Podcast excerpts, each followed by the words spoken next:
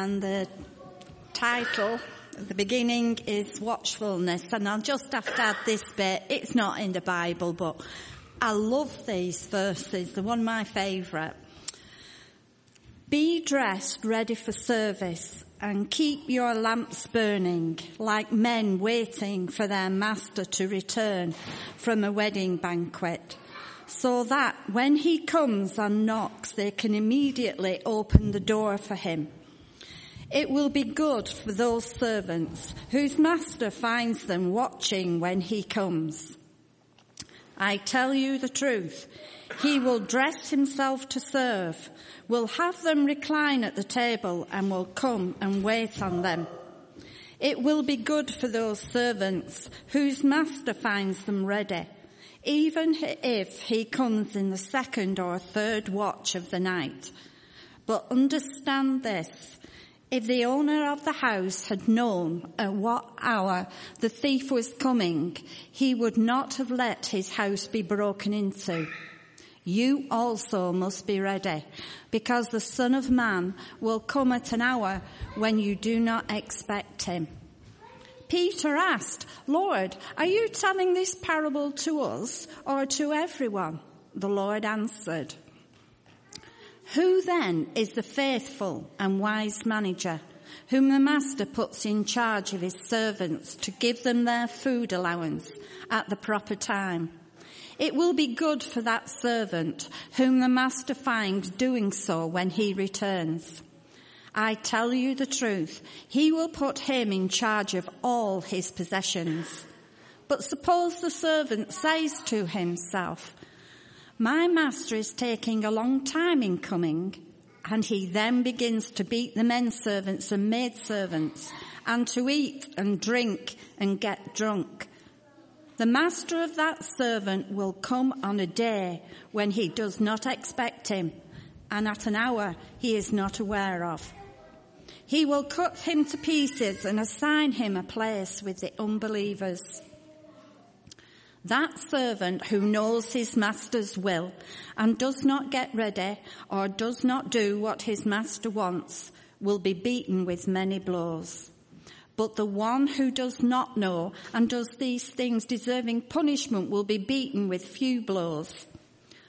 From everyone who has been given much, much will be demanded. And from the one who has been entrusted with much, much more will be asked. Great. Morning, everybody. Um, so, thanks so much, Louise, for that reading. That's brilliant. Um, fantastic. Uh, originally, that was going to be split because it's quite a chunk of scripture. It's going to be split between uh, Louise and Tom, but unfortunately, Tom's a bit poorly this morning. So, thanks very much for um, doing the whole thing. I really appreciate it. Really good. Before I start, I've got to say, um, what a great bunch of people there are in this church absolutely wonderful. What a great fellowship. What a warm fellowship. What a loving fellowship and what a supportive fellowship. Absolutely fantastic. Really is great. A fantastic pe- bunch of people. Uh, blessed and loving and giving. And that's from knowledge of everybody over a lot of years. So be encouraged by that. But in preparing for this, I have been struck by the fact that um, some of us um, are outwardly very robust and very giving and very loving and very in control. But in our house, we have a, a, a saying that you know we're all um, we're all delicate flowers and um, you know can be crushed very easily.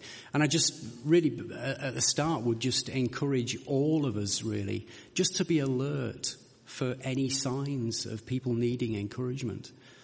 And perhaps even so amongst those strong people, just be aware of that and really show God's love in those situations.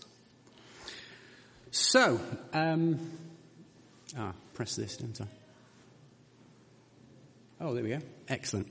So that reading, no problem with that, was there really? No challenge at all, really. Um, nothing controversial. Absolutely fine. Um, uh, so it's hardly worth talking about, is it really? Hardly worth talking about. But we'll give it a go and we'll kick it about a bit, if you insist. So, um, who was speaking? Well, Jesus was speaking. Uh, I'm, I'm, sure you all knew that. And who was he speaking to? Well, uh, he was speaking to a large group of people, including the disciples. And uh, We, we know that. There's, it's a little confusing in the, uh, the lead up to that, in the, the, the uh, verses up, up to that, because he talks about speaking to the disciples and speaking to a large crowd. But if there is any confusion about it, I just love this at verse 41. Peter asked, and you just imagine him, can't you, there, shuffling in his sandals or whatever he was wearing at the time, shuffling, saying, Peter asked, Lord, are you telling this parable to, to us? Do you mean us? You can't mean us. Do you mean us? Or do you mean everyone? So there's clearly more than just the disciples there listening to this. And I think there's a message in this for us today. And really, we have to be mindful of the fact that at this point, Jesus was preaching. Obviously, he hadn't died at that stage, hadn't been crucified, hadn't taken on the sins of the world, hadn't been resurrected. And he was really in this parable giving a little glimpse using picture language and metaphor of what things are going to come. Now, there's a whole discipline um, built around uh, uh, predicting future times, and it's called eschatology. And I don't particularly want to get into that today, but I'm sure those theological scholars amongst you will know all about the tribulation and the millennium and all of this, um, and who's going to come back when. I'm sure you've got it all worked out on your diaries and all that kind of stuff. But I don't know that sort of stuff, so we're not going to get into that kind of detail today. Um, but um, I did think to myself that uh, sometimes we do get distracted from the um, message that Jesus gives us by just being busy. And this might be you, may not, but it might be you. Um, this is a, a, representation of a Greek character called Sisyphus who was condemned to push a boulder up a hill for eternity. And I, I quite like the image because it's it's kind of me. This, you know, I, I, I sort of yeah, brilliant. I love doing stuff. It's really good, really busy, really excited. I love doing stuff. Absolutely fantastic. Distracted. You don't have to think about things, especially smashing stuff for some strange reason. I don't know why. I like smashing stuff up, um, but that's just me. But so, I remember uh, a little while ago, some somebody told me that um, if you are busy, um, it's a good idea just occasionally, just occasionally, to have a little look at the direction that you're travelling in. And I'm sure if you look at this representation here, you'll see that uh, this probably isn't going to be particularly good for the guy who's working hard, toiling up the hill in a minute. But it's going to be really bad for the guy who's standing at the, corner, at the bottom of the cliff. So being busy, busy, busy without question and without direction is not always a good thing. And equally, the nose to the grindstone. Well, I work out, oh, nose is always to the grindstone. Yeah, great. Absolutely fantastic. And that's great in church as well. With church activities. Absolutely fantastic. We need work. We need jobs. We need stuff doing. But you're going to get a sore nose, aren't you? Let's be honest. And it's probably not sustainable. So, uh, what's Jesus telling us? Well, he's telling us that he, as well as being there in that moment at that time, he's telling us that he will be coming back. And he's telling us that he will be coming back and looking pretty seriously about what's been happening. Now, yeah, well, I'm not quite ready yet. I'm not quite ready yet. Um, I was, we've got a new dog. Some of you may know we've got a new dog. We never shut up about it, especially Susanna. Uh, we absolutely love it. It's a wonderful thing. But uh, this dog, um, obviously wasn't quite ready when the frisbee was let go. And I wonder how many of us are just not quite ready yet for the frisbee to be thrown at us. Well, does it matter? Does it matter? Because, let's be honest, we're already saved. It doesn't matter. Uh, John 3.16, God so loved the world that he gave his only son that all who uh, believe in him shall not perish but shall have life eternal. Absolutely fantastic. We're saved. Tick in the box. Brilliant. Doesn't matter. Feet up. Absolutely no problem at all. Um, okay. All right. And that's great. That's absolutely true. Our salvation is absolutely assured. And I'm certainly not here to tell you that that is not the case. It's absolutely true. Um, but I'm afraid, as strange and as weird and as confusing and as difficult to understand that it is, our deeds and our actions do matter in some weird way. And there are lots, uh, I think when I Googled it, using my best friend here, when I Googled it, there are about 10 passages in scripture that talked about our deeds being judged. So whilst our salvation is assured in some weird way that we don't understand, but the eschatologists may well understand, um, there are going to be consequences to the way in which we live our lives. So what does Jesus say? Well, in verse 35, he tells us to be dressed properly, dressed ready. Now, uh, just, just in case we're confused about this, uh, let's be clear.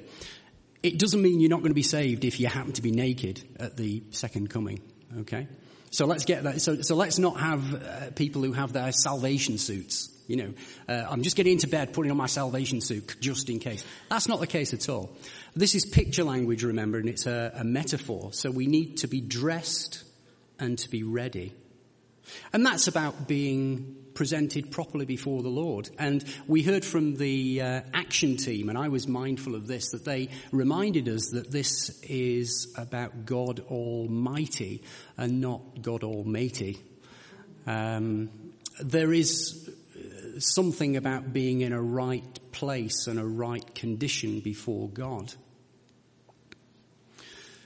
And of course, let's not forget, we have um, scriptural evidence for the way in which we should clothe ourselves. We need to be wearing the armor of God. Now, I'm not a big fan of armor, to be honest. Um, uh, it's clumsy. it uh, gets in the way. You know, you can't move very well. So armor probably not a good idea. Didn't do Goliath any good, did it? Let's be honest.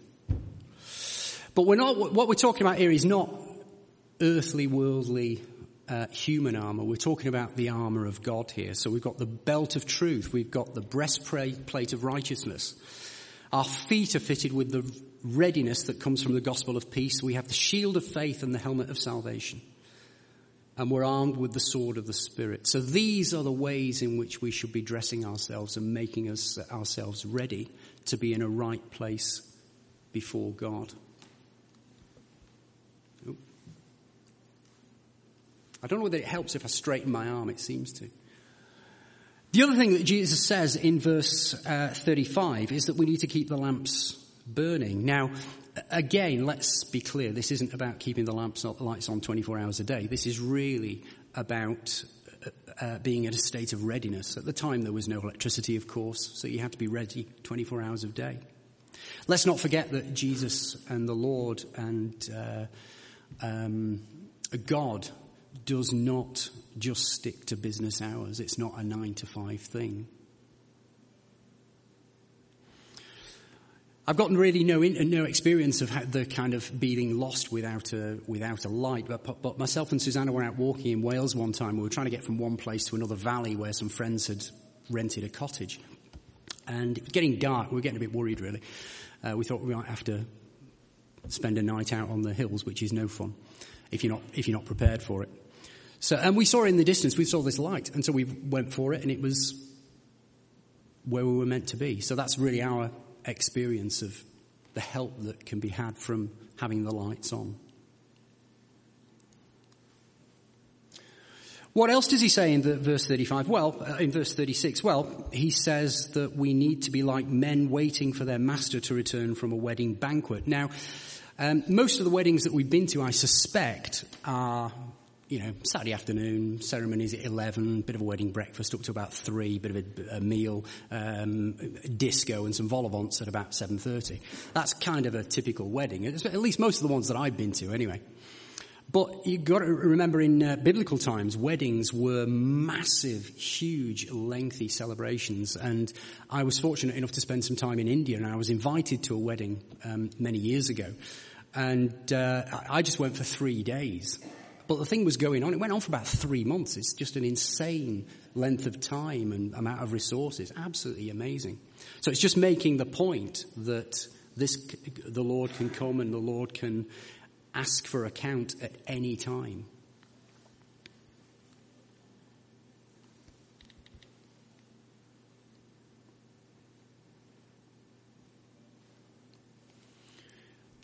And then again, underlying the point that um, the Lord doesn't keep business hours. It's not just nine to five, doesn't have a half day on Thursday, um, and doesn't have Sundays off. Um, It really can happen any time at all. So we really need to be ready. We need to be in an attitude of readiness. We need to be dressed ready.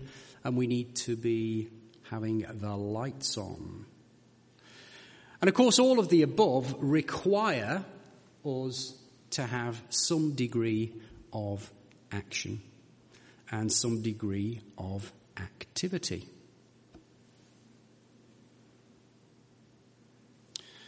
Well, what do we need to do? Well, um, with thanks to Rick Warren, um, those of you who were around uh, a few years ago may remember a study that we did called A Purpose Driven Church. Um, and he reminded us that, that our purpose really is for God's pleasure. He loves us. He created us. He loves us, every one of us. And he underlined that there are probably five headings under which we can um, think about how we're going to serve and how we're going to live our lives. And they were worship, discipleship, fellowship, evangelism, and ministry. Now, um,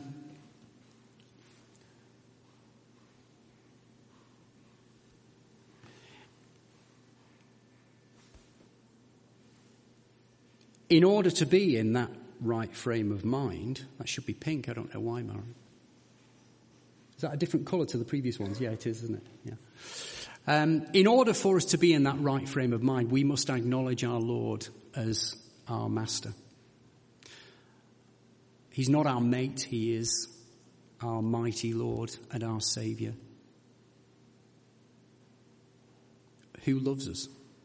And how amazing is that? But we must have faith, um, John, uh, from John 3.16. For God so loved the world, he gave his only son that all who believe in him shall not perish. And what is faith? Well, we'll just clear this up. Okay? As we've already said, it's being sure of what we hope for and certain of what we cannot see. We know that from Hebrews 11 verse 1. Because just to clear this up, it is by grace that we have been saved through faith. And this not from yourselves, it is the gift of God. So our faith isn't of ourselves. Our faith, even, is a gift from God.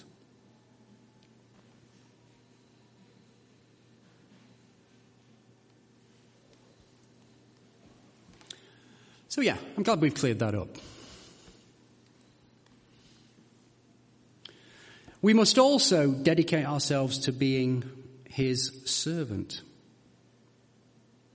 And we've already touched on some of the areas where that may well be the case. So we need to be dressed appropriately with the lamps burning. We need to uh, be prepared that this can happen at any time, even at night. We need to be ready to open the door when he knocks, as it says in verse uh, 38.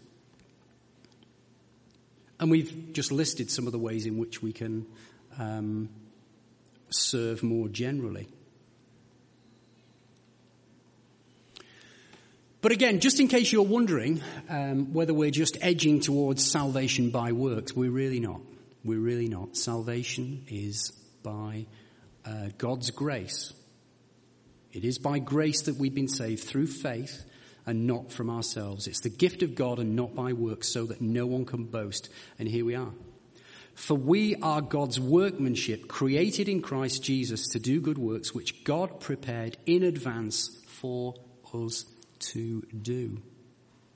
So all these things that we're confused about and thinking about, and all these things that we're wrestling with, shall I do this, shall I do that, shall I not do this, I'd better not do anything, I'd better do everything, all these things that we're worried about, we don't need to be concerned about them because God knows about these things. God prepared these things for us in advance. And all we need to do is to seek God's will in our lives and be open to what He wants to do. And there's this uh, wonderful word that we tend to use called, called balance. Now, we could divide those five uh, headings um, into percentages and do 20% of our time doing each one. You know, 20% of ministry, 20% of um, evangelism, 20% of discipleship, 20% worship, whatever it is. Um, but I don't think that's what balance really means. It's not about doing equal amounts of everything. It's about being in balance, not with what we do, but in balance in our relationship with God. About involving and inviting God into all aspects of our lives.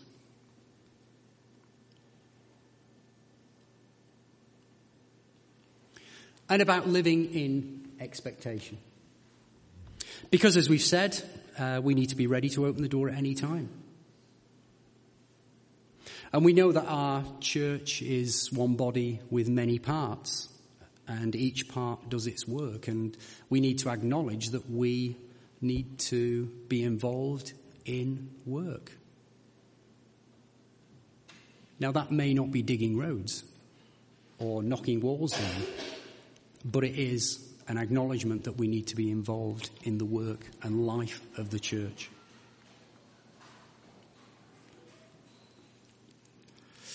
So, if we are expecting um, Jesus, just four questions. How should our lives look? How should our church look? And how should we behave? And what should we say? Now, the answers for each of those questions, I'm sure, will be different for each of us at different times. But I think to never ask those questions is probably a mistake. And I think for each of us, we could do well by just inviting God and praying prayerfully about each of those headings and each of those questions.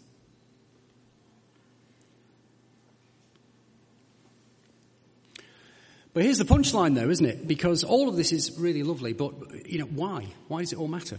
Why do we need to even think about this? Why God? Why?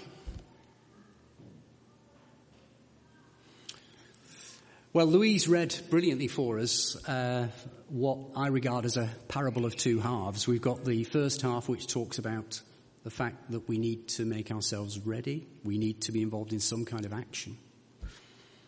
But then the second part, which Peter was perhaps a bit nervous about, um, Lord, are you telling this parable to us or to everyone? Can't be yours, surely. Can't be yours. It's them. Can't be yours.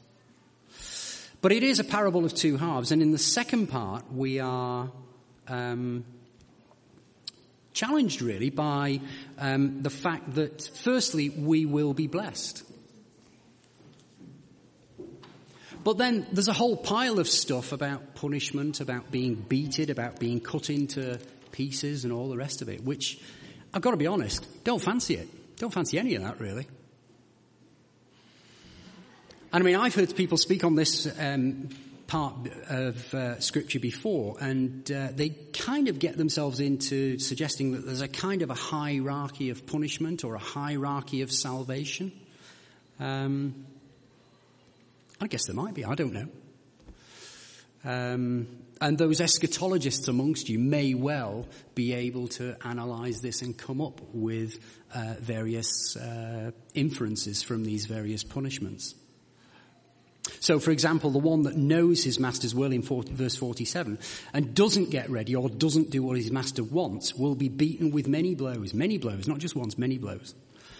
But the one who does not know and does things deserving punishment will be beaten with few blows. So if you haven't heard the word, you're going to get, oh, pesky, pesky. Um, is that the way it's going to be? I, I, don't know. It seems to imply that. But for us as um, Christians, we're saved. Our salvation is assured. We will be blessed. That's the assurance of knowing Jesus. We will be blessed.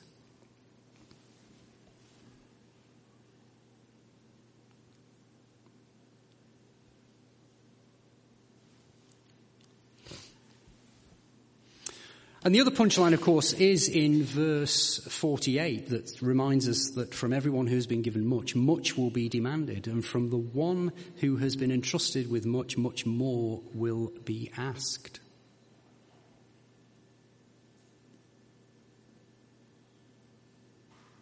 I don't know whether people um, regard themselves as, as well off or wealthy or um, comfortable even. Um, my suspicion is that most of us are. None of us, as far as I'm aware, have to walk 20 miles to get water each day or kill something to, to get food. But there are pressures in our lives. There are challenges in our lives, and I don't want to minimize those at all. And I know that there are people here who are struggling with very, very, very significant issues, and I make um, no judgments or aspersions about that at all.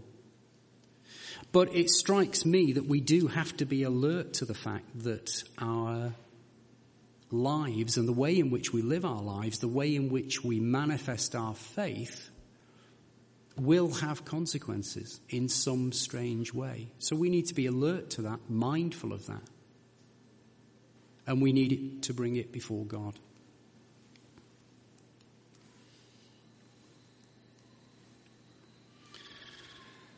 So, um, well, should we be worried? Well, yeah, you start reading this stuff, and it's really interesting. Eschatology, end, time stuff, really interesting. Um, and you speak to somebody who kind of knows everything, and you kind of think, oh my goodness me, yeah, you're right. This is, yeah, we need to get this sorted out. But the reality is that we don't build, we don't have our salvation based on the understanding the details of what's going to happen at the tribulation or at the rapture or at the millennium. We have our salvation based um, on our faith and our belief in Jesus by the grace of God. So should we be worried? Well, no. Let's not be worried. Let's not be worried. Let's be assured in our salvation. Says in Philippians that we shouldn't be anxious about anything, but in everything by prayer and supplication with thanksgiving let our requests be made known to God, who of course already knows them. And the peace of God, which surpasses all understanding, will guide our hearts and our minds in Christ Jesus. It reminds me of uh, when um, uh, Richard spoke the other week about um, Jesus watching the disciples fishing, and they were fishing over the left side of the uh, boat, weren't catching anything. And Jesus was there. He was watching. He knew what they were going to do. He knew what they were doing, and he knew what was going to happen. And when they brought the fish over um, to uh, put onto the fire, he asked them for their fish. But he already had fish on the barbecue. He didn't need their fish. He just wanted them.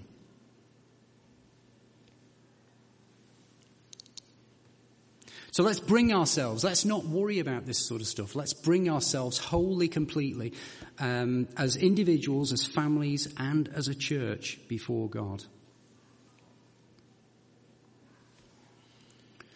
And in closing, I'd just like to say that um, all of this hinges on the cross. And we need to be focusing on the cross, on what Jesus did for me, for you, and for all of us on Calvary. So when we are um, challenged by things, let's bring all of those to the cross. Let's um, bring our troubles and worries to Him. And He will give us rest from them. And let's be doers. Because in some weird, weird way, our deeds do matter. And let's serve God by discipleship, fellowship, ministry, worship, or evangelism, whatever way we are called to do, but let's serve God. And let's not get too tied up by details of theology. Whilst it's interesting, it's not something for us to get tied up about. And let's bring things every day to the cross. Amen.